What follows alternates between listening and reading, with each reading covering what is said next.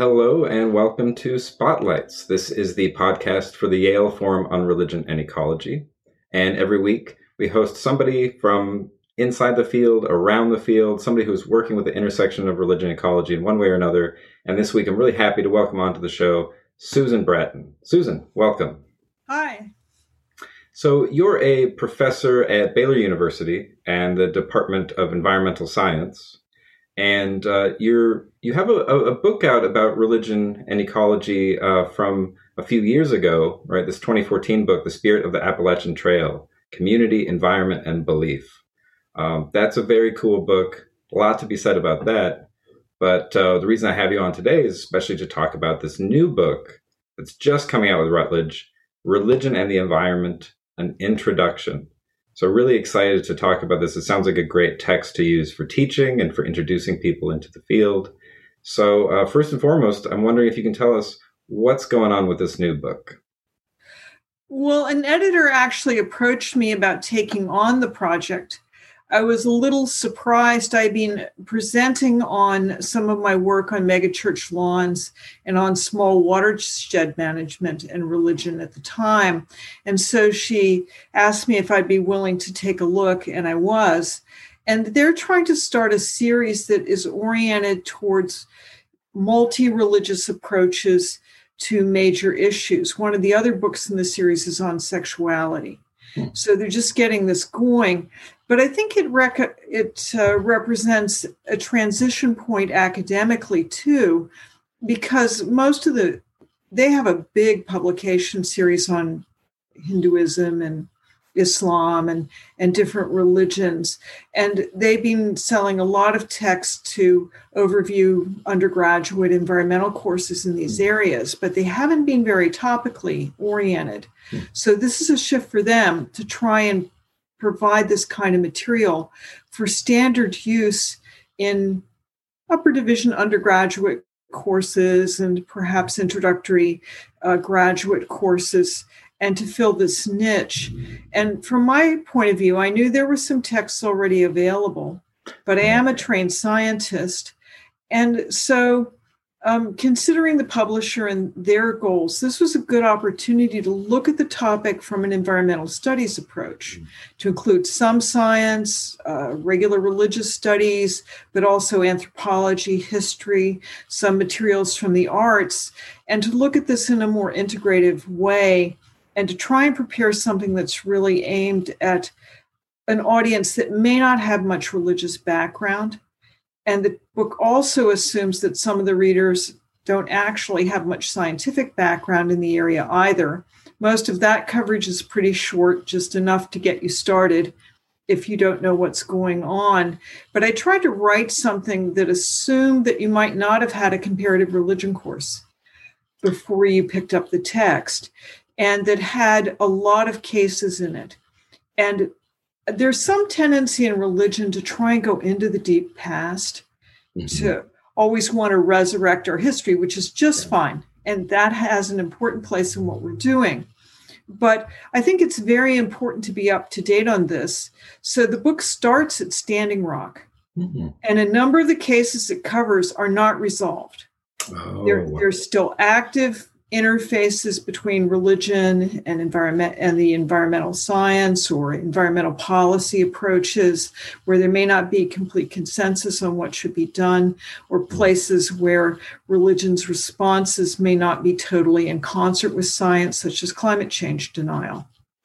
And so those kinds of, of, of issues and interfaces are covered. And when we go religion by religion we talk about Buddhism, Christianity, then we talk about Islam, which is true of some other books on the topic. I think it tends to emphasize difference. Right. Just because of the way the scholarship is done. You look for things that are not the same among the religions. When you go topic by topic, and this goes more by scientific and policy topic, hmm. it talks about harvesting natural resources, agriculture, city planning, pollution, in separate chapters, that tends to show communalities where you see different groups, some of them from very from different continents, responding in a similar way. I like that a lot. Yeah, there's some really great texts out there that do break it down kind of religion by religion. Uh, but in this case, yeah, with each topic, you can see how there's multiple perspectives on that topic. And also that they're often using the same toolboxes, perhaps with different iconography, but nonetheless. Right. That's great. Yeah, Standing Rock, that seems like a good one to open with. And when people see, like, look, this is religion and the environment in the news. It's not, you know, just in our ancient past. It's not just in the scriptures. Um, so I'm wondering, you know, what what parts of religion then are you uh, addressing in the book? Is it mostly like religious beliefs and theories, or are you getting more into things like ritual?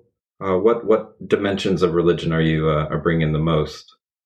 Well, again, as I'm sure a lot of people who view this um, particular, uh, I guess it's a podcast, will know that uh, a number of the volumes available have taken rather theoretical approaches.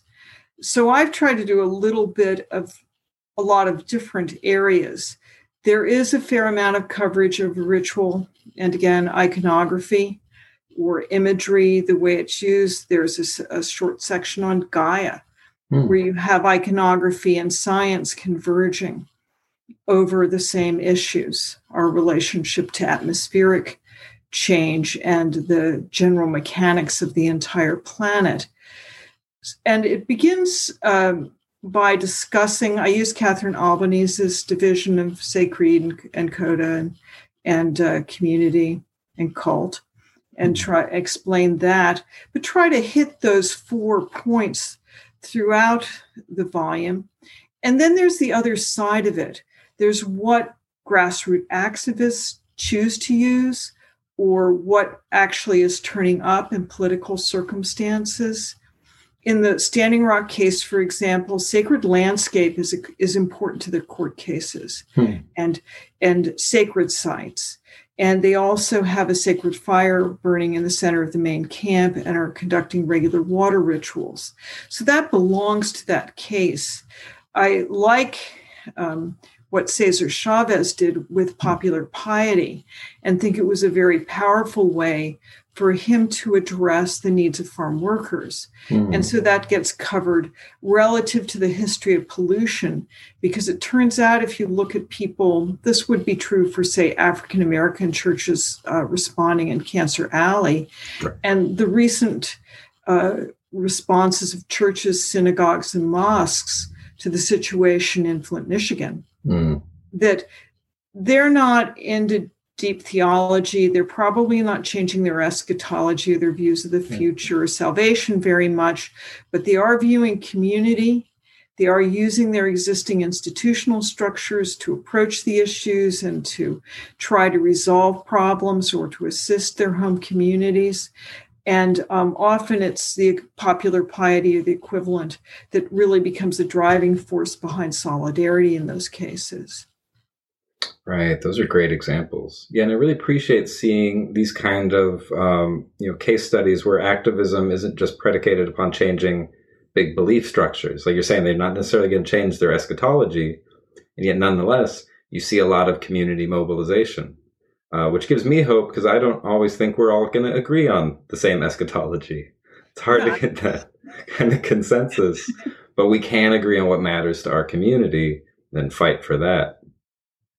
I think you'll find better, sometimes better communication in those situations too. Although, to return to Cesar Chavez, when he had banners with the Virgin of Guadalupe or they were holding Mass, that does provide a, a barrier, does build a barrier to Pentecostals who may not totally wish to participate in that context. As it turned out, liberal Protestants were a little bothered mm. by a Catholic saint in the vanguard. But right. um, that was extremely important to the workers themselves. Mm, and I think a lot of people participating understood that. But if you're you're interested in religious environmental organization, this is important. Um, another place where trying to decide how to get people together is important, and I covered a number of times, is in religious environmental NGOs, hmm. non government organizations. NGOs are extremely important environmentally. The big ones, such as Nature Conservancy and Audubon, do a lot of work that governments can't do. And some of them have terrific, some of the bigger ones have really major capacity. That is, they have scientists on their staffs, they have uh, professional communication staff, so they can do all kinds of jobs concerning environmental awareness. There is a coverage of Greenpeace mm. in the book too, because they have um, partially religious roots. They go back to the Quaker practice, the Society of Friends practice of bearing witness, and they also integrated um, imagery and ideas from alternative religion in the early Greenpeace campaigns. Oh. And this is important to, I think it's important to understand it because it also worked very well. Right. and these are places where religion has had relatively high impact, where you may not think about it as part of the background of the political um, engagement of the particular group. But now we're seeing more and more religiously oriented non government organizations that are explicitly environmental, such as Interfaith Power and Light, would be one. Uh, from the Christian side. Some of them are um, Green Muslims, is another. Some of them are religion specific. But a lot of the bigger ones are trying to get various groups together. So they have to also deal with these communication problems or barriers and decide how to approach uh, multi faith um, settings and circumstances. And there have been some successes in dealing with urban problems, for example, hmm. along these lines. Interesting. Yeah, can you give an example of uh, one of the successes the, in, in an urban context? Well, I think there's some uh, faith organizations that are helping to organize. Uh, to take an obvious example, would be churches in various settings, and to get them, and uh, also in some for some of the uh, interfaith organizations, or perhaps better multi faith organizations, to provide instruction in areas such as installing solar. Hmm. In some cases, small watershed management, like Interfaith Partners for the Chesapeake are helping religious communities of all backgrounds to install rain gardens, to manage their own properties better in terms of preventing pollution from getting into their local watersheds and protecting the Chesapeake Bay. Mm-hmm. And this is and they're also helping groups to develop educational programs. Oh, great. This is Interesting. Buddhist, Christian, uh, would be Friends, Catholics, Presbyterians, synagogues. That's exciting to see not just uh, the support for changing infrastructure and design, but also education, right? Because then once you educate the community, then that value center is going to be there for them and that can keep it going in the future. And the Chesapeake Bay Partnership is doing another important job, which I think it takes a little while to get religious um, NGOs used to, which is training local congregations to apply for grants mm. to get assistance for their projects. And that's an important um, action that it might be difficult for, say, a denominational office to provide, but an environmentally oriented organization can develop programs to assist. That's pretty helpful. Yeah, I would think that's something uh, a lot of groups really would get pretty overwhelmed with pretty quickly. Like how to apply for a grant. Like, I don't know. I know we could use some support, use some money, but actually going through that process seems pretty complicated. Well, I think the local, your local folks might not even think of doing that. They need to know that they're available and then learn enough about the conduits to make it worth their time. Right, exactly. Yeah hearing that it exists is all, already a step in the right direction. Like, oh, there's actually support out there and we can access it. That's really tremendous. So I'm wondering uh, if this is mostly about uh, like case studies and kind of on the ground grassroots practices. Uh, do you get into theory much, or is it mostly just the, the case studies and, and kind of grassroots approaches?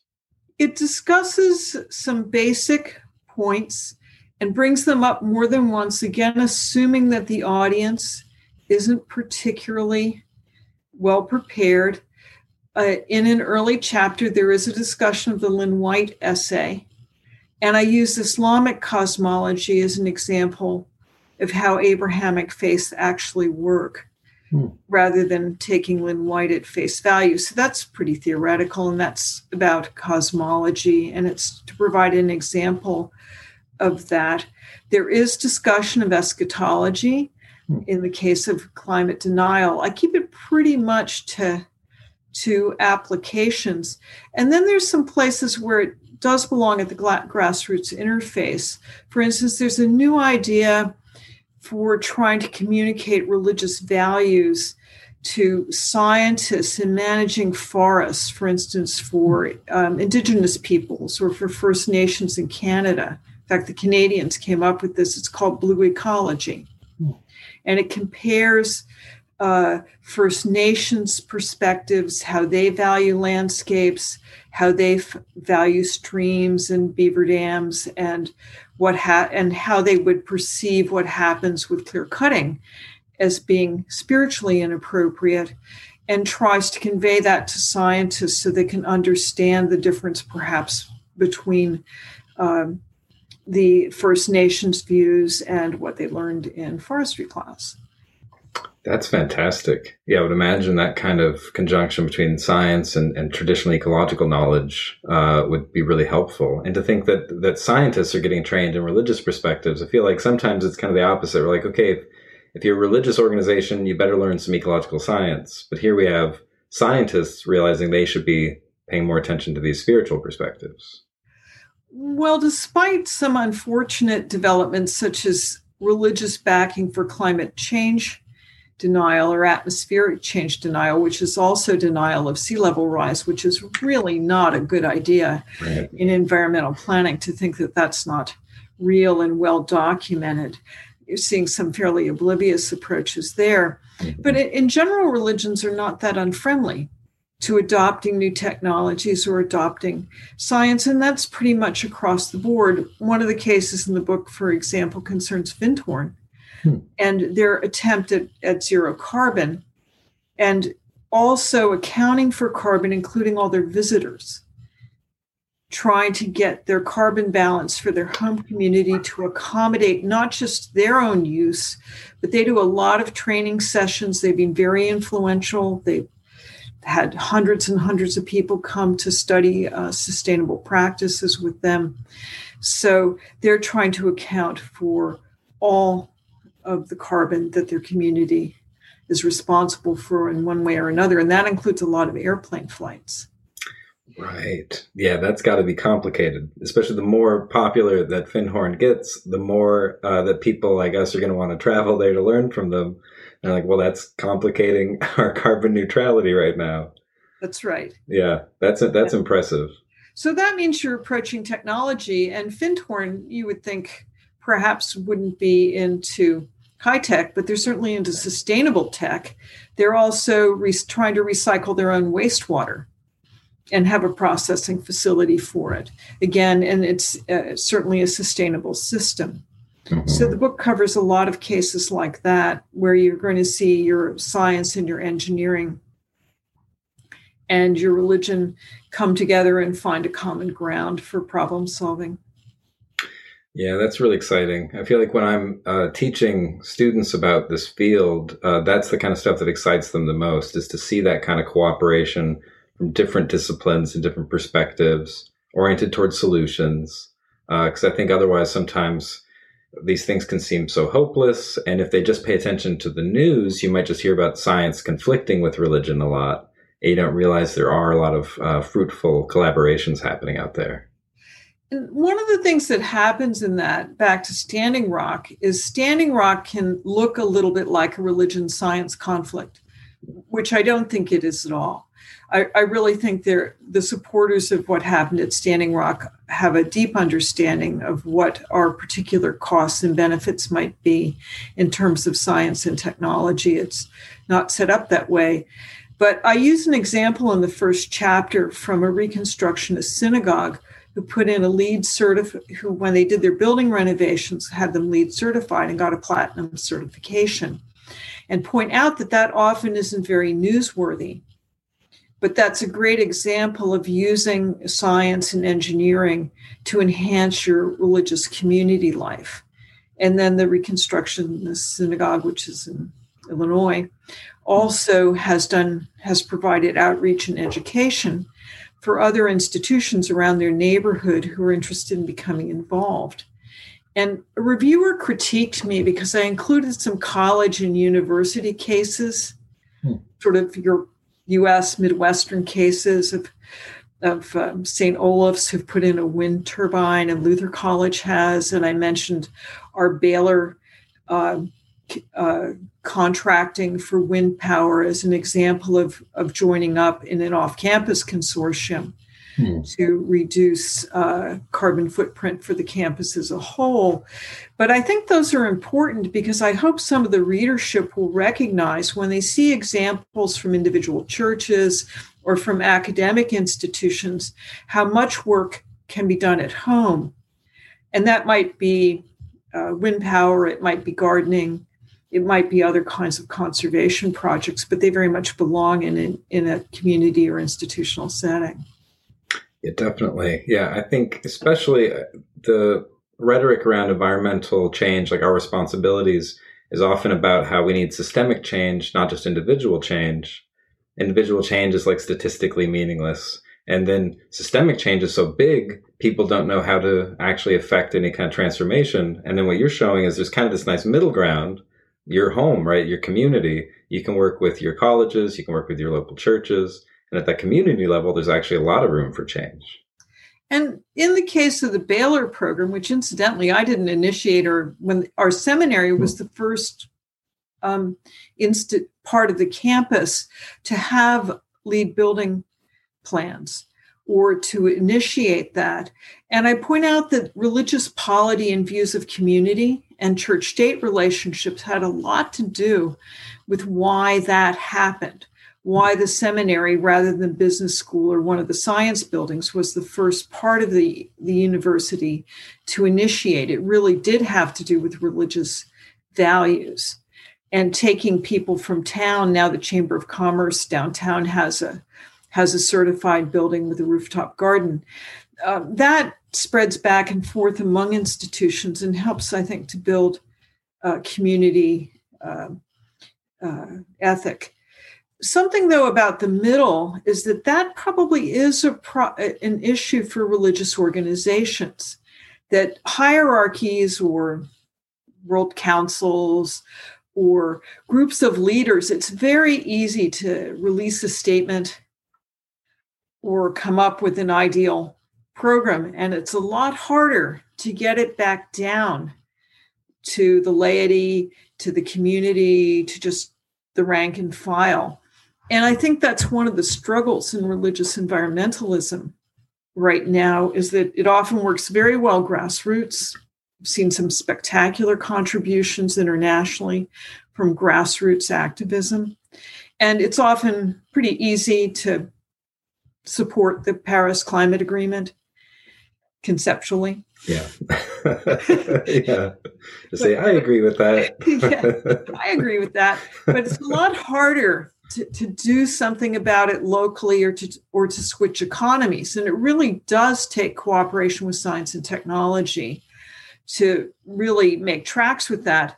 Sometimes in national settings where you have um, a religion that's very important in a national sense, and an example would be that I use is Morocco, which I had to get from newspaper articles because I couldn't find a, a, an academic journal article on it. It's so new, where they're trying to provide solar for all the mosques in the entire country. Wow! And this has turned out to be important. A lot of um, villages in Morocco don't have good electrical power service anyway. The infrastructure may not be fully developed. Their schools may still not have full power or may not be properly, may not have proper lighting for off hours. And so when you build a solar mosque, you actually can generate enough extra power to provide for local pumps for drawing water or to provide for some of the houses in a village. You do a good architectural job on it. You can actually help build your local infrastructure. You can train uh, local youth in uh, technical uh, professions that may uh, give them uh, a chance at a new job or something that might help them in establishing long term career goals. And so you see some big overarching programs like that that I think are working across the middle. But then there are a lot of places where you get stuck. One of them is there are some surveys done around 2011, 2012, indicating that very few people in American religious congregations, churches, mosques, etc., have ever encountered a sermon or education on atmospheric or, uh, change, on climate change. Wow. You might have a third who've run into that mm. at their home congregation. And that's the gap in the middle. Most of those people, those congregations belong to organizations that have released statements or may have provided some kind of support, but it's just not connecting. And that's a, a, problem of scale and of organizational structure, which applies to a lot of other social ethical issues as well. Right. But it's a, a, directly, I think, a problem in religious communication, which the the what I call RENGOs, religious environmental non-government organizations, which RENGOs can really help with. That's a job where um, interfaith power and light can really assist with programming. Yeah, definitely. Yeah, and they're pretty big. You know, I'm in uh, the San Francisco Bay Area where um, IPL started, so yeah, a lot of a lot of interfaith power and light folks around here for sure. Um, well, geez, I don't know. This is all really exciting. I, I could basically hear you explain each of the parts of the book, um, but at some point, like I think I just need to now read the book. I'm really excited about, it, especially things that are so current that you couldn't find any academic materials on it. You're just like in the case of Morocco, you're just like, I'm just having to look at newspapers here. So, I mean, this sounds like really the state of the art, kind of the cutting edge of where the field of religion ecology is at right now. But I guess for one kind of final reflection, uh, I'm curious about, you know, how you got into this personally. I always like kind of turning the table a little bit so we can see how a scholar or a scientist got into a field because you're doing such interesting work how did you get to a point where you saw this intersection as important, right? Instead of just doing science or instead of just thinking about religion, you're thinking about religion with science, with environmental science, with ecology. So how did you come to this in your uh, your personal life? Well, now you could go back to the beginning when I belonged to 4-H. Oh. Back in the old days of Christian stewardship. Right. It was a little bit limited in terms of its religious perspective. But I grew up in a, a social setting where you wouldn't see a big divide between religious practice and going out with the county extension agent to learn about soil conservation or to plant potatoes to make money for the 4-H club.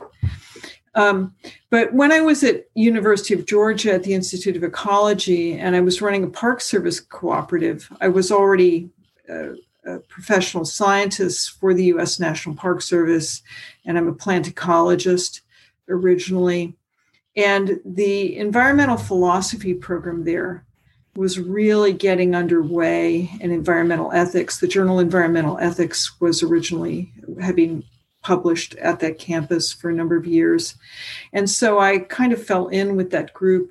They were holding seminars uh, roughly monthly at the Institute because we had such a nice open area for that. And a lot of the members of the philosophy and religion department actually were also members of the Institute of Ecology. And then we had people from places like the landscape design um, program that uh, also were attend were attending these seminars. You had sort of an aesthetic and architecturally oriented crew also present. And I began to get engaged at that point. And my first article, published article in the area, was the Ecotheology of James Watt, who was Secretary of the Interior at that time and whom I did not agree with over his Christian perspectives. It's true, I was working for the Department of Interior when I published mm-hmm. that article, but the term eco theology came from the idea of eco philosophy. It was a really response to the philosophers that I was um, working with, and I may be the first person to use it in print. If not, I was pretty close. But that was um, just saying, well, we can also uh, look at this. And so I began to become more engaged academically. But I'd always assumed that religion and faith influenced your environmental view, your preservationist or your conservationist perspectives. Right, right. That's so great. and thanks for getting the word eco-theology out there. it's it's done a lot of really good work uh, in the meantime.